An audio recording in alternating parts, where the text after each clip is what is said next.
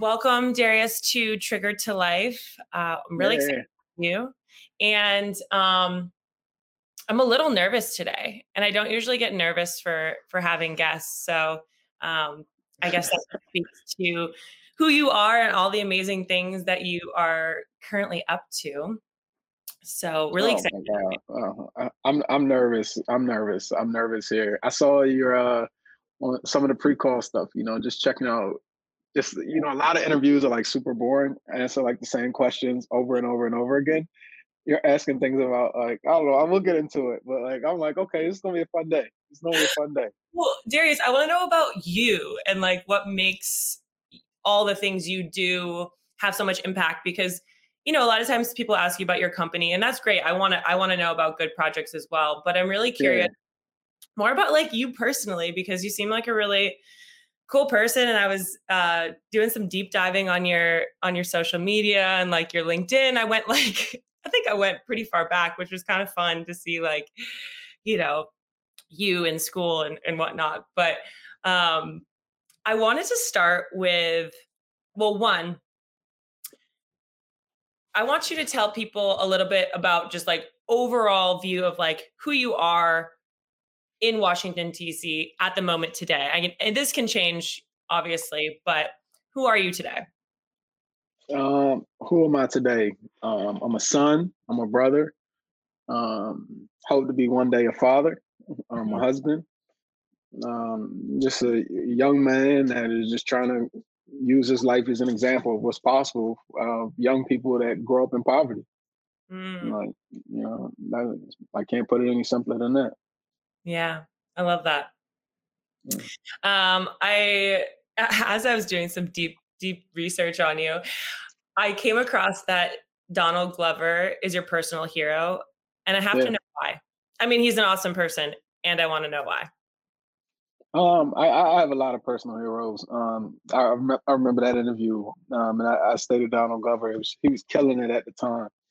Um, but just how he's transcended so many different industries, like you know, and even watching his journey, he mm. started off um, professionally, you know, doing stand up, and then um, started singing, and then he grew his hair out, took his shirt off in a music video, kind of went viral on that. Then you see like still going back to doing films, like, but he, he he's a person that I look at and it's like, I'm not gonna let people define me and define my creativity.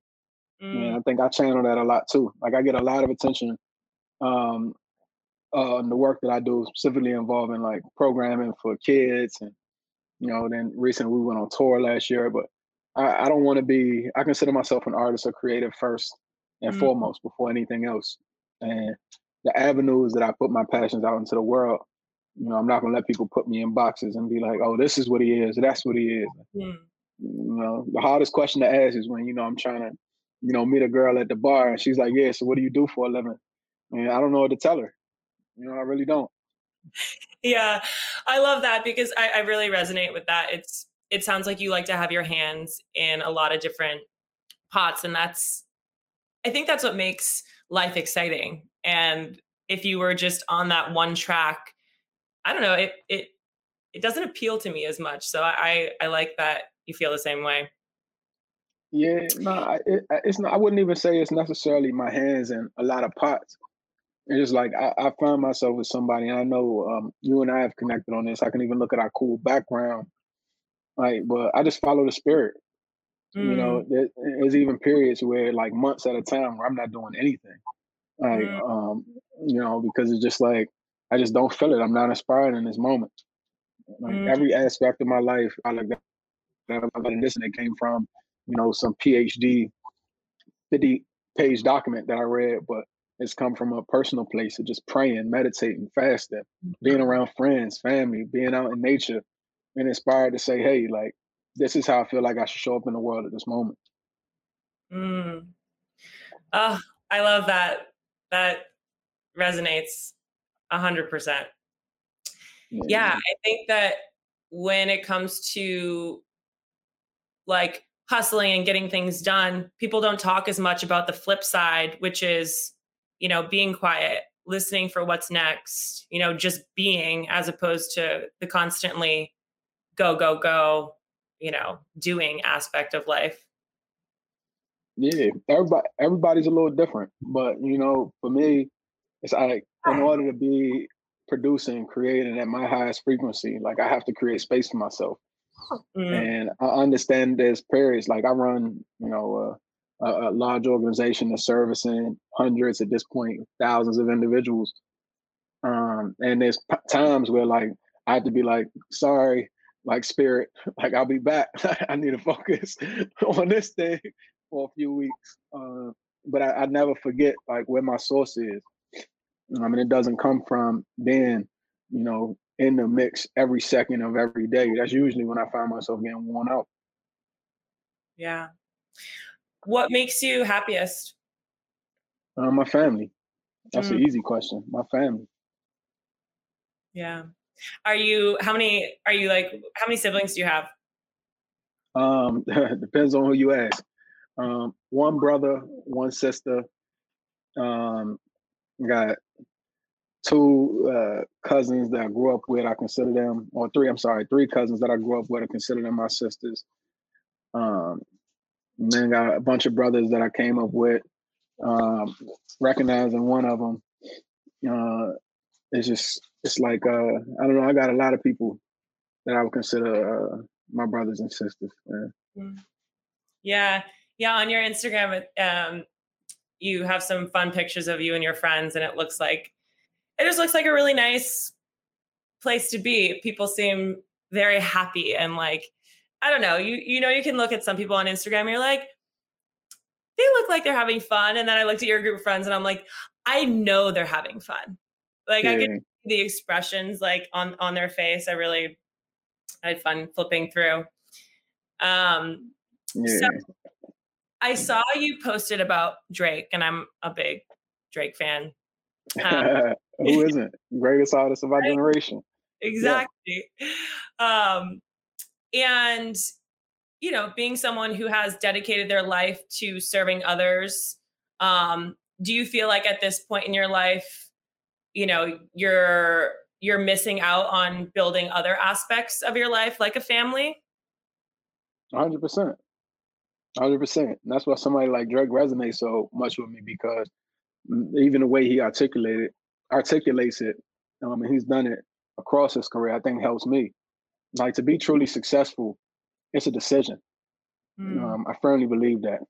Um, and I think where a lot of, um, not even say young people, a lot of people just in general find themselves tripping up or, you know, all stressed out or, you know, try, starting a family, but then they never home and their kids looking at them all crazy because they still like, because they never make that decision for themselves. Mm. Like I'm I, I made a decision when I when I first started this work, like that this is this is me. This is what I do. Um and until the time comes that God asks me to do something else, like this is it.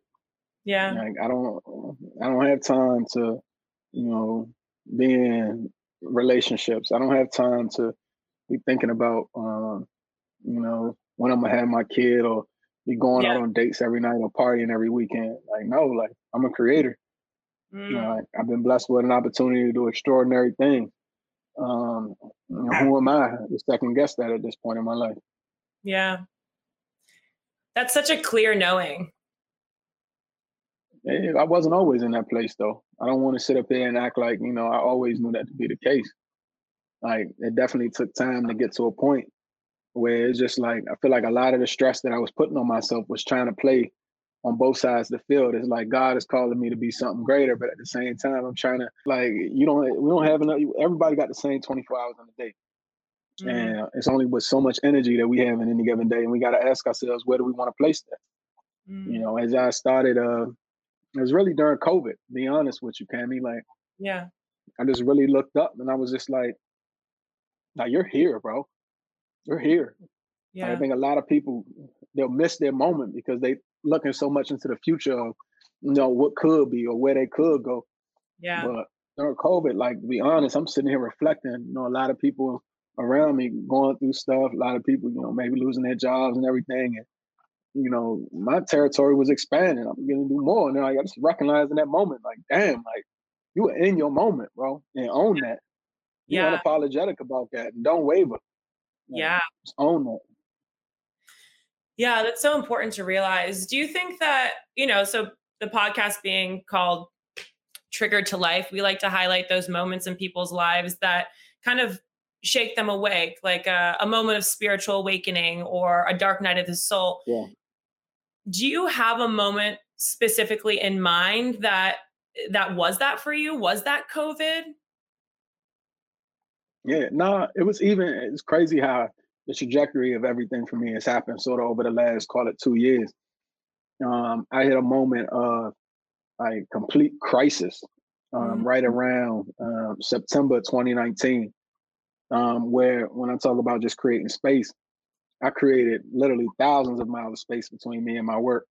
Mm. Like left the left the continent, went to uh, Kenya, um, and was just vibing over there. Um, took time, pray, just be in isolation.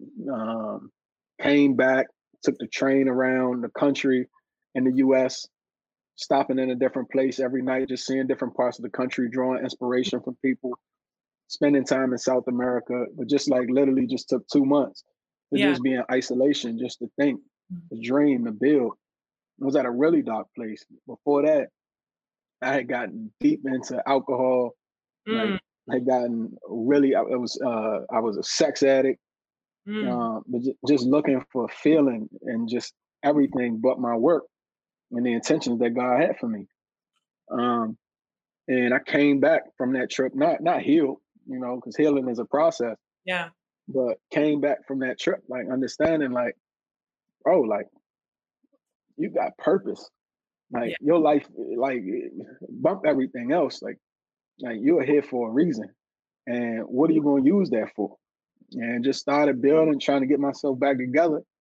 And then COVID hit. And I was like, damn. but it's crazy because you think about it, I had already had that time where yeah. I was in already getting used to what it meant to, you know, being my own thoughts, to be writing, to be thinking, to be creating. So just really looked up and was like, man, like this is this is to the point that I was making earlier, you know, like this is your moment, back. Yeah. Like, yeah, who knows how long that this moment is gonna last.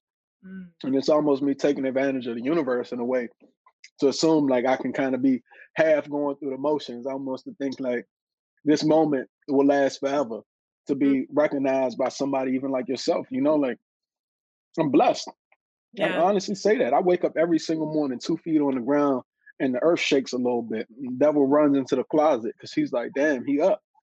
And I just had to ask myself, and, and I'm not unique to have this power, you know, but I, I was blessed to be able to recognize that in myself and said, damn, like I want to do something special with this. So when something like COVID hit, I had already been trained, and it's crazy how God worked. It's like, it's like he, I went through that period where I had that downfall, and what I, the fact that I even thought I need to just be in isolation. Yeah. It was like almost like a preparation for what was coming, and God was like calling my spirit to just be prepared. So it was like when COVID hit, it was no big deal to me. Yeah. Like those first few months when we were completely in isolation, I already knew. You know, I had my books, I had my process, like, and I was I was creating more, pumping out stuff more. Like, produced a, a 24 hour um it was an amazing experience. In the first like two months of COVID, produced a 24 hour live television event with like Oprah and Tim Shriver and Fonzworth Bentley and everything. Like, you know, I was just channeling all this creativity. Yeah. Like in this moment of isolation that I never even knew that I had. It was amazing. Mm. Wow. So it is clear that you have this inner knowing that you were you know asked by spirit source god whatever you want to call it to up level you know in a in a lot of different ways yeah. how like did you hear that before you went through that like that moment you know a lot of people hear that little voice it's like hey hey bax like you're you know you're you could uh get off this path of like alcohol and you can have you know so such a beautiful, incredible life, right? I mean, your life is probably great in a lot of senses before, but did you hear that call before? And like, what did it look like once you decided to act on it? Because I know a lot of people hear it, but they don't do anything about it. Yeah, and, and and that's the thing is like uh what happens to us that uh the poem paraphrasing a little bit, but what happens to a dream deferred? You know, does it just disappear? Does it sit? Right. But what I think is to one of the lines and I think it sits and it rots. And when something rots, it makes us sick. So, you know, using my life as a testimony, it's like that talent, that energy, those blessings that God was placing in my life, they just sitting. They they don't disappear. They was just sitting, waiting to be manifested. And I was I wasn't doing what I needed to do with it. So yeah, it turns into something like alcoholism. Yeah, it turns into something like, you know, mental health issues and abusing myself like and those around me. You know, like it turns into those things because I wasn't manifesting the gifts that God had in store for me already. Um, but no, it's like that's with everybody. You know, look at we all have people in our lives. You know, I have somebody uh a very close friend of mine, mm. very very close friend of mine. I'm considering my brother. He's an alcoholic. Yeah. And the thing that uh, that upsets me the most is I know that that disease is able to overtake him in the way that it is because you know the devil if you give him and again call it whatever you want in your life the universe the creator whatever religious background you come from is that the devil is in, in my religious background as a christian i believe the devil is working just as hard as god is Mm. So when the devil finds an opportunity to take down some of God's strongest soldiers, he going in wholeheartedly. you know what I mean? Wholeheartedly. The world will give you every tool that you need to destroy yourself, straight up. Mm. So that's the challenge of being somebody that's divinely chosen to do special things in this life. Yeah. It's like you almost have this responsibility. And Oh. if you give, if you give the devil the opportunity to creep in, then they will every single time. Mm. But you almost have to be operating at this higher frequency to say, like, damn, like I'm here to do something special. Not Yeah. to say you can't make mistakes, not to say that you can't go off the path, you know, but for the most part, you got to be aligned with your vision. Or your life, you will start to get that what we call it, depression, anxiety, uh, you know, like all of those things. Yeah. Yeah. I always think of, um, you know, for me, like mental health issues have always been a, um, a call for realignment in some area of my life. Mhm. How did you learn to ask for help? Did someone instill that from an early age? Um, I still say I, I don't do a great job as and I don't want to. I don't want to. Um, I don't want to make it seem like you know, like I got it all together and you know I know how to do it. Even how I responded in a situation where I was down and out wasn't. All right, let me get a therapist and line up, or let me tell everybody around me. Mine was fight or flight, and I, I flew. I was like, I just gotta. I need to get away from. I don't know what it is that I need, but I need to get out of this this bubble that I've created for myself. I just need a new environment, and then if I get to that new environment, then I can start to look out and be like, all right, where can I ask for help in my life? Mm, Um, but you know, I say it's a work in progress. yeah. But I challenge anybody, you know, just to take that first step. You know, is it sometimes it might be you have to blow up your life a little bit, like just to get a clear picture of okay, where am I? Where are the holes? Where do I need to fill it in? Maybe it's having a good friend like a Cammy, like to be like, yo, like, hey, I don't know what to do, but I'm struggling. Can you help me think through this process? Yeah. Yeah. Yeah. I mean, COVID definitely for me was um, a time that I learned how to ask for help. Before that, I Mm. was, you know, very similar. And my default is still like, I got this, I can do this on my own. Like, but the practice for me is being like, hey, I need to talk this out. Hey, you know, can you help me? Which is very humbling. Yeah. Yeah. Um, so I kind of want to shift into good projects and what you're what you're working on because it's a really incredible um incredible project that you are um that you've created with two of your friends right Mm-hmm. um and you met them at georgetown is that right Yeah. okay Yeah. so i'm curious because you came to georgetown on a football scholarship Yep.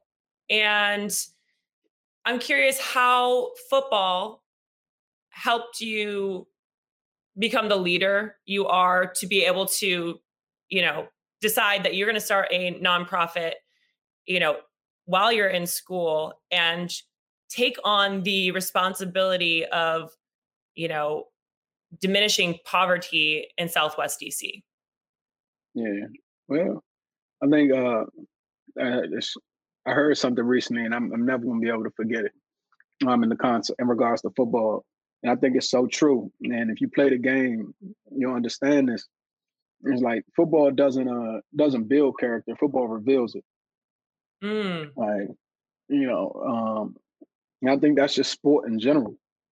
Nah, football as a game is the the ultimate team sport. Mm. Yeah, win some games straight up. Right. like, football, you can have the best world beater you can have out there, but if the other ten guys and at least halfway moving in the same direction, you're gonna have a hard time. Yeah. Um, uh, so you know, you play that game long enough, you understand that um, regardless of how good I am or how talented I am or how many gifts that God has blessed me with, like to run an organization, if I don't have people functioning and working at every level at a high capacity, then you know it's the ball is going to be dropped somewhere.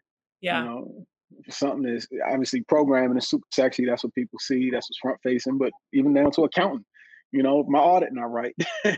yeah. Leading into that, okay, so is eh, not everyone just thinks of like an idea of like, hey, you know, I see a problem in DC. I have the power to fix this. That is not like that is, you know, it doesn't seem obvious to a lot of people, right? Like I love that you and your friends were like, hey, there's an issue, let's fix it. Um, what was the moment where you're like, ha, we're gonna do something about this? Like, what did that look like for your you and your two friends? I think it's just in general. Like, I, I, love this podcast because we're able to talk much deeper than you know the X's and O's of what it means to you know be anything in life. Take yeah. business out of it just to be successful. Like, and I wouldn't be where I am today if not for my faith. Mm. You know, straight up. Like I operate with a sense of purpose in everything that I do that maybe borderline like people like who the hell does this guy think he is? to be honest. And so your point is that is this beautiful quote in the um the uh, the Holocaust Museum. I'm mm. sorry. Mm. Um, and it talks about you know to know that something is happening and to not do something about it makes you just as culpable as the person that's committing the act. And when I saw that, I saw that as a young person. When I saw that for the first time, I was like, "Well, damn, it's true." you know, like fuck. Like, it, here I am aware of these these huge issues. Yeah. Like, ask me what is the root cause of the problems that we see across the board in our world, whether it's environmental, whether it's uh, um, issues we see with uh, law enforcement, whether it's issues we see with education. At the root, for me, and people could disagree. I'd love to have a debate. We can come on your show and do it. Yeah. But for me, at the root of all of that is poverty.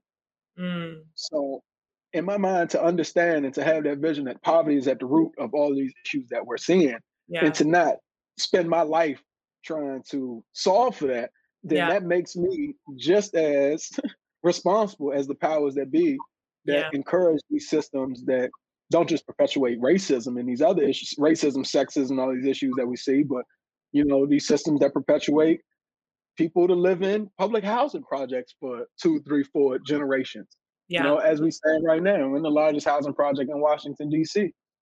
You know, this is my office. Yeah. yeah. You know, um, so I felt responsible. And in mm-hmm. feeling responsible, I had to do something to fix it.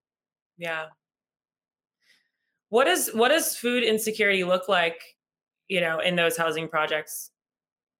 Um, shoot, depends on the household. Don't don't let me sit here and be the person that paints this big swath of what it means to live in public housing because then you have some families here, regardless of what they don't have economically, they've made a way for themselves. Mm. And one of the greatest things that I love about this community is because they haven't, and this and this is kind of this is not specific to Washington D.C. This yeah. is not even specific to America.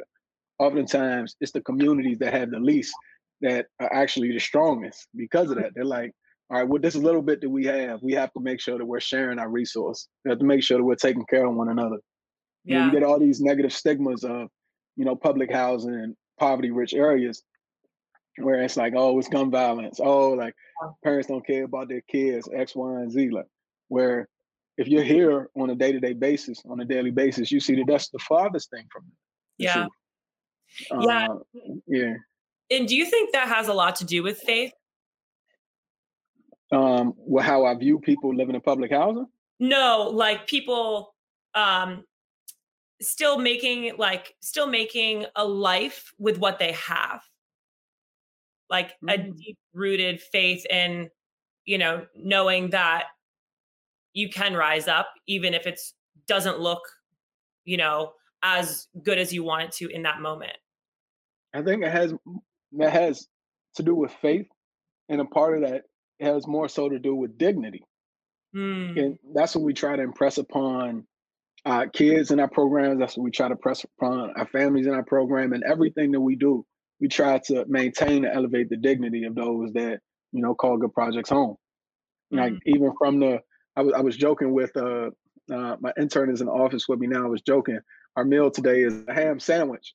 Like that's pretty out of the ordinary for what we serve. We usually got like fish and you know there was it was steaks one day like, you know even even something as small as like the school lunch that we serve our students yeah like whether people are talking about that or not if i'm giving you something that's cold or molded every day how does that start to affect how you view yourself as opposed to oh my school lunch is salmon fillets and white yeah. rice and steamed broccoli like you know like yeah. damn like so now when i get 18 i know oh shoot, I'm looking up the prices of that. I'm saying like, damn, Mr. Darius was kind of going out of his way to make sure we was lit.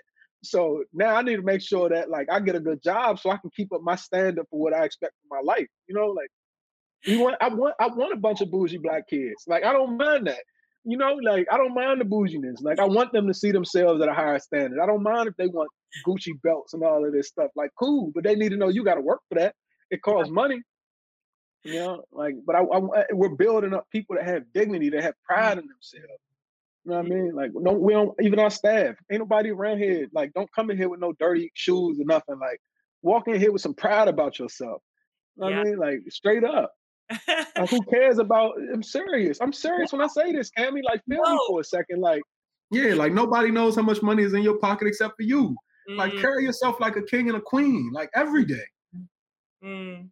I'm smiling and laughing because like I am so motivated by you. I would like I would do whatever you told me to if I, especially if I was a little kid. Like they're so lucky to have you. Can you um, come tell them that? Yes. They damn sure don't do every, they damn sure don't do everything that I tell them to do. But no, like I appreciate that. That give me a little bit of hope. Absolutely.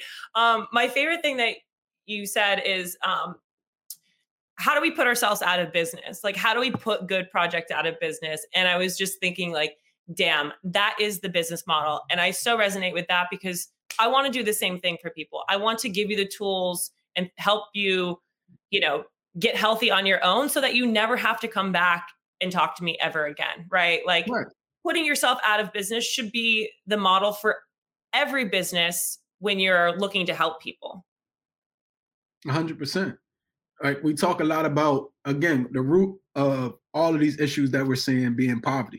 You hear this term a lot, um, the prison industrial complex, the prison mm-hmm. industrial complex, and we hit a period really between like 2016 and 2019, leading up to the BLM summer, where you know uh, the justice system was it was getting a lot of attention. They got a little bit off the hook right now, but we're coming back for them.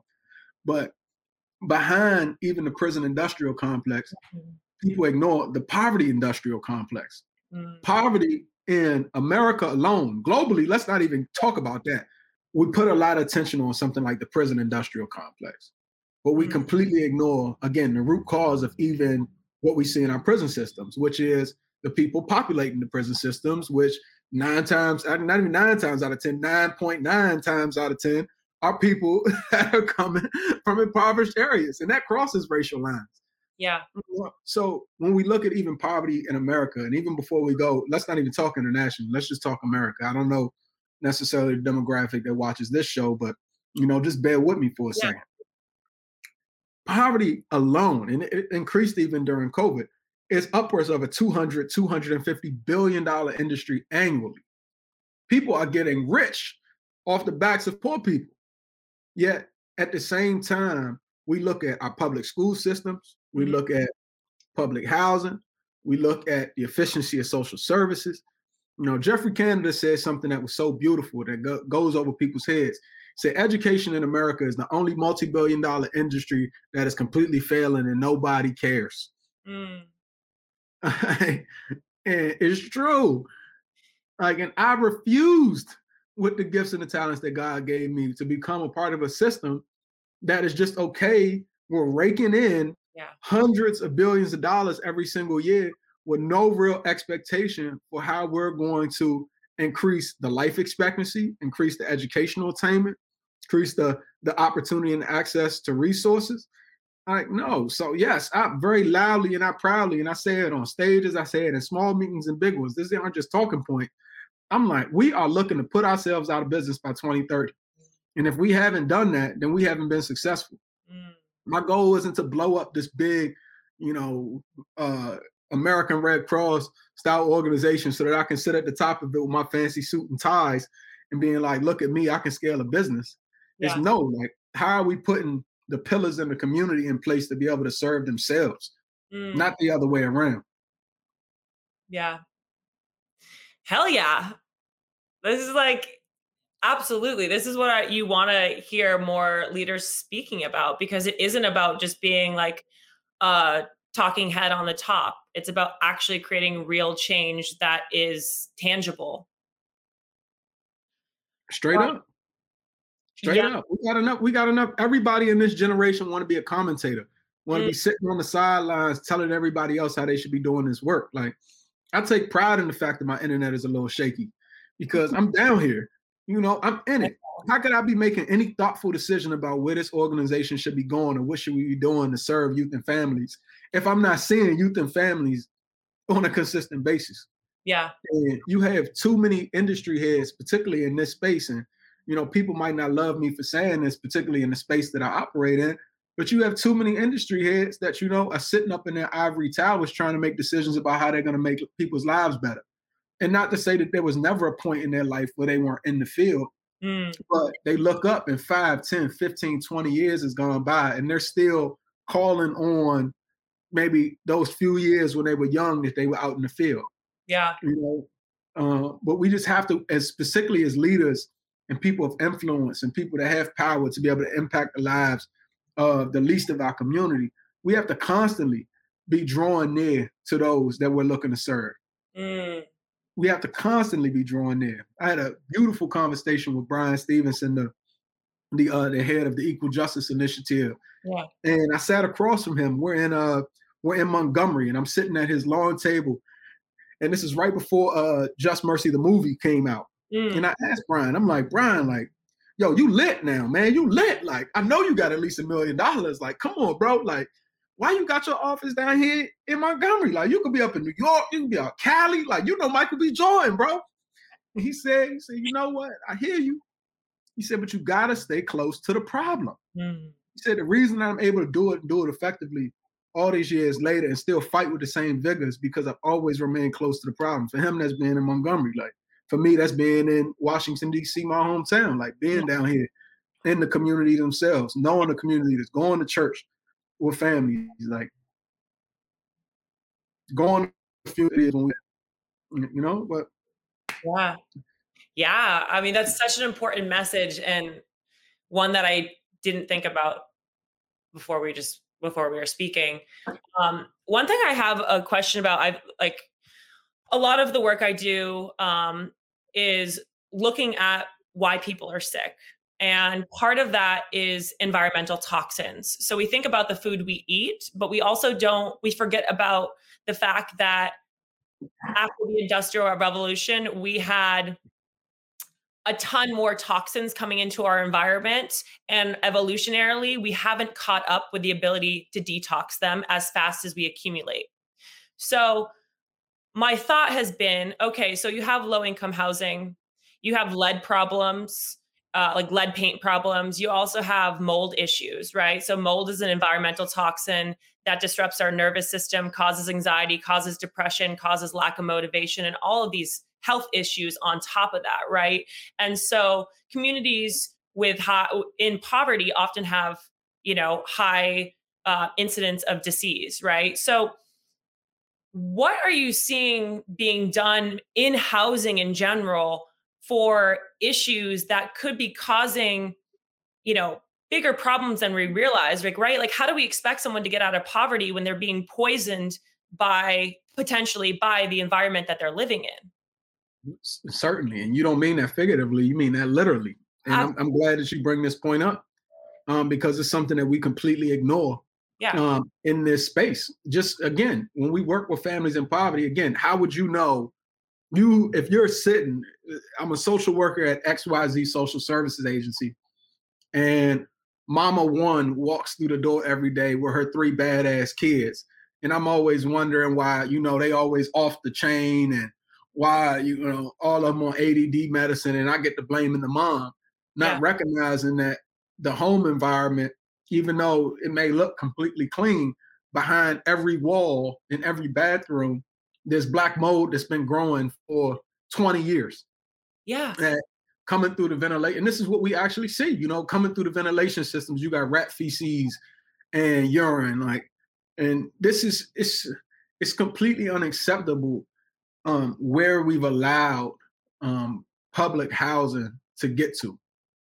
Um, and I'm blessed to be able to work with um, a housing authority here in DC that's at least recognized that. Um, I'm not going to let them completely off the hook because I think we both recognize that there's work that still needs to be done, which is why you even look at our plan for um, how we uh, want to support families. So uh, I don't know if you know completely the background what's happening down here in Southwest, but all of the uh, for a majority of the houses down here in the community, they're going to be redeveloped over the next few years.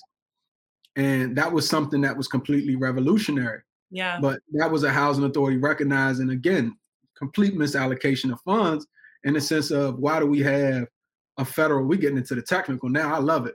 Like, but why do we have, you know, a housing and urban development department at the federal level that has a budget of however many hundreds and hundreds of millions of dollars, where is that money going at the end of the day? It's going to a lot of administration mm-hmm. and not actually touching the people that need it. You know, we're spending again hundreds of millions of dollars a year, but most of the portfolio, not just here in DC, but really across the country, is dilapidating. Yeah. And we're dishing out all of this money for people to tell us, hey, it's dilapidating. Hey, you got these issues year over year over year, as yeah. opposed to spending that money to actually trying to repair the issues. Totally. And this is something I like, it just gets me like so fired up. And, you know, which comes to my next point of how can we help good project mm. and like how can I how can I work work with you guys? Because I am so I think your mission is incredible and um I want to do more. So one, how can my audience help you? And two, how can I be of service and can us be of service for the good project? Certainly. So, you know, I wouldn't be doing my job as an executive director if I didn't always say, you always have the ability to support good projects by going to goodprojects.org backslash donate. Click on the link. We have monthly subscription options. People donate as little as $5 a month, as much as $5,000 a month. Um, or you can even go higher than that if you want, you know. So, always want to encourage people to donate because as much as we love this work, um, it is. Uh, we put a lot into the resource. We put a lot into the resources that we provide our residents, and we charge absolutely nothing. Our programs across the board are free. And we're programming 12 months out of the year. This learning hub is an example. We open up at seven o'clock in the morning and don't usually leave here till six o'clock at night. Um, mm. So please donate and support us. Um, and once you check that box, you know the challenge really goes out to everybody that listens. Yeah. You know, you look at I'm looking to put good projects out of business. Um, but what gives me the courage to be able to say that loud and proud is to know that, or to hope that people will look at my journey as an individual and the collective journey of all the people that, you know, have put in the effort working here over the last few years, um, and say, damn, like I can do that in my community. Mm. Like I'm not saying you got to do it at the level of a good project, you know, blow up a huge staff and you know try to service the largest housing project in your hometown. Yeah. But you know, you can be a good neighbor you know, plant a garden, pass out some fresh fruit and vegetables. Like, you know, find a kid that you seen just out way too late at night and you wondering where their parent is and go meet their parent and ask how can I be a mentor um, to this child? You know, be a coach on a sports team. Mm. I don't know, like make make a sandwich and like take it down to your to your local homeless shelter. Like you just got to think all of these. Mm. We all have different abilities. We all have different talents to bring this full circle, right? God didn't give you the same talents as He gave me. I can't put together no podcast and design this beautiful backdrop that we sitting in in the virtual world. Like I can't do that. I have no talent, no want to even do that. Somebody did that though, right? So I'm always the proponent. It's like, look, you ain't got to try to go out of your way. Mm. I threw parties in college. That was that was my jam. I was the party thrower. Ask around. I was the guy. Everybody out there, huh, huh, we doing it. You know what I mean? But I didn't even realize those were. The, I was learning community organizing skills and throwing those parties, and then I took that and translated it into my professional life. Somebody may be a great public speaker. Somebody may be a designer. Somebody may be a race car driver. I don't know. Mm. But ask yourself and your God and your creator and your divinity that lives within you, how can I utilize these talents for the greatest good of humanity? Mm. Like this is what when you hear um this term, um, when people talk about such and such sold their soul. And we yeah. and like, I didn't sell my soul. Well, you did. Because the second you started using the gifts and the talents that you were provided to just solely make money, mm. or to commercialize to sell out, you did start selling your soul because yeah. you weren't giving those things to make a profit off of it. If you and I'll be the first one to say it, I'm an entrepreneur. I make good money. I'm happy. Nonprofit yeah. life, we doing good out here. You know, I do other things that I do cool. But nothing that I've ever done in my life, or I say nothing, the things that I have haven't went so well. But for the things, what I step into my my space every single day and do is ask God, how can I use these gifts that you have provided me to serve others? And if you just open up with that level of just like gratitude to recognize, like, damn, like I am a vessel, mm. like the path will open itself up for you. Yes. Yes. I I love what you're saying. This is so inspiring. Um, so you are continuously creating, you know, organizing, doing good, serving, being a vessel how do you fill yourself back up? Like, what is your self care ritual routine look like on a day to day basis? How do you have the energy to keep going?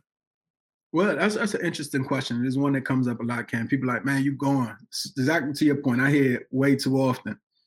Um, but you know, I, I, actually look at my mother, and I told her she she uh, she uh, operates our programs here at Good Projects, and everything I am, I got it from her. I'm only 60% of what she's been to this world.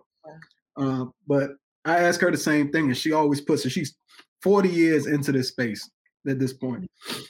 And she says, Darius, uh, this is my self-care. What, what are you talking It's not self-care. You need to go on vacation or something. She's like, no, no, no, no, no, no, no.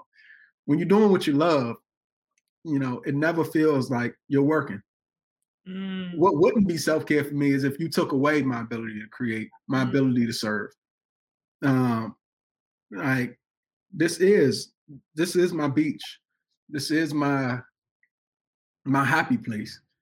Like, this is oh, this is my heaven. Yeah.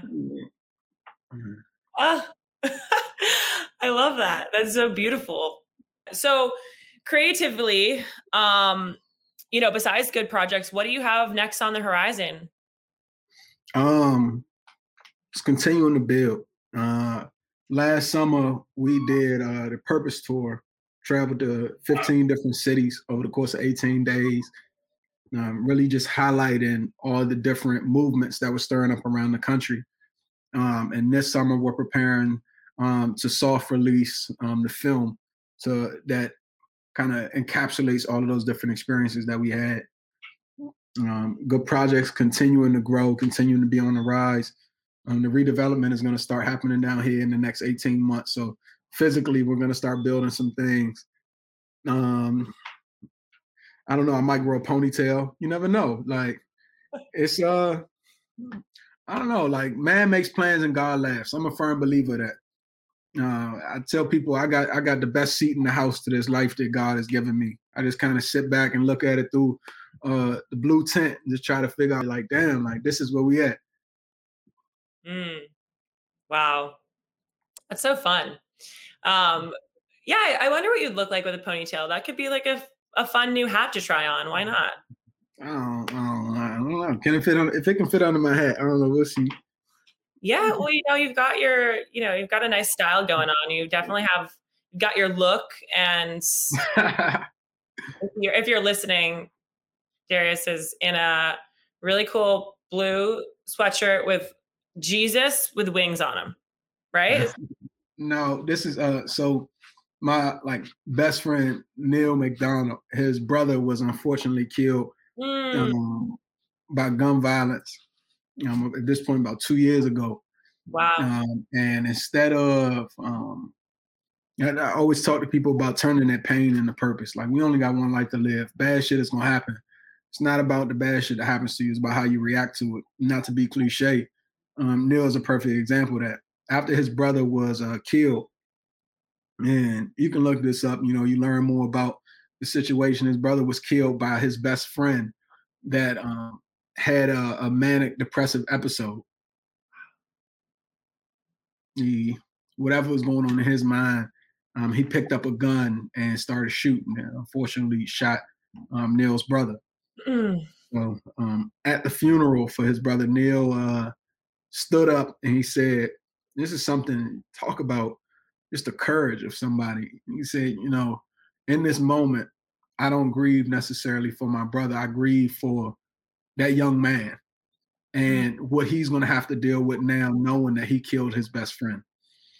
Um, and he took that and not even three, four months later, started a nonprofit to support young people um, that were going through mental health issues called Stay Solid Mental Health. So took an issue, uh, incident that could have actually turned him bitter um, and now has dedicated his life to serving actually the person that um, created that pain in his life. Um, so I, I, wear this today. Uh, I wear this today in honor of, of Neil and his brother. Mm. And, yeah, it's, it's, solid it's his brother's face. Yeah. Wings. Oh, I love that. Yeah. What a beautiful story. Yeah, man. Um, yeah, I've been thinking a lot lately about how when you go through a tremendous pain, you're cracked open, and the work to uh, and the work that's that it's asking of you is to continue to lead with your heart cracked open.